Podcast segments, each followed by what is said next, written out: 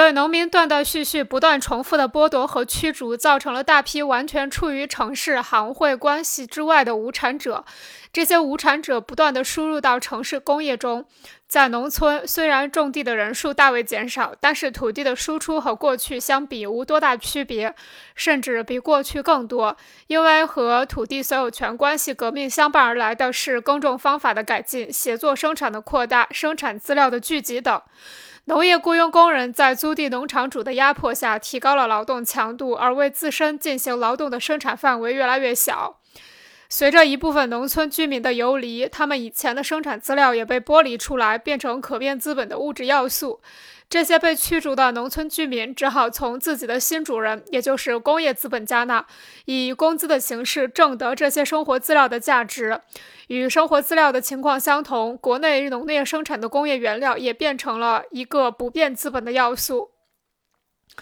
一部分农村居民被剥夺和驱逐，不仅为工业资本提供工人劳动力、生产资料和劳动资料，同时还建立了国内市场。在以前，农民家庭生产和加工绝大多数供自己消费的生活资料和原料，而如今这些东西都被当成商品，被大租地农场主在手工工厂出售。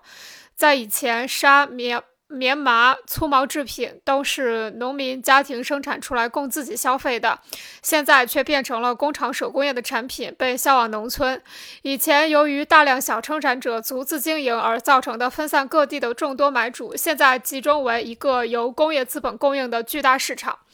随着以前自耕农的被剥夺，以及他们与自己生活资料的分离，农村副业逐渐消失，工厂手工业与农业正式分离。只有将农村家庭手工业全部消灭，才能为资本主义的发展提供广阔又稳定的国内产品市场。但是，真正的工业手但是，真正的工厂手工业时期并未引起根本性的变革。我们知道，工厂手工业在整个国民生产中只占很小的一部分，它一直以城市手工业和农村家庭副业为背景。在某种形式下，某些工业部门中以及某些地方，工厂手工业消灭了城市手工业和农村家庭副业；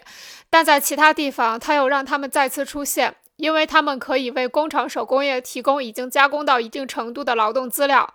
因此，工厂手工业产生了这样一个小农阶级，他们以种地为副业，以工业劳动为主业，将产品直接或间接地卖给手工工厂主。研究英国历史可以发现，从15世纪六七十年代起，资本主义经济在农村蓬勃发展，农民日益被消灭。另一方面，虽然农民的处境日益恶化，人数不断减少，但新的农民仍旧不断出现。因为在历史上，英国的农业有时以种植谷物为主，有时以放牧为主，因而农民的生产范围也跟着变化。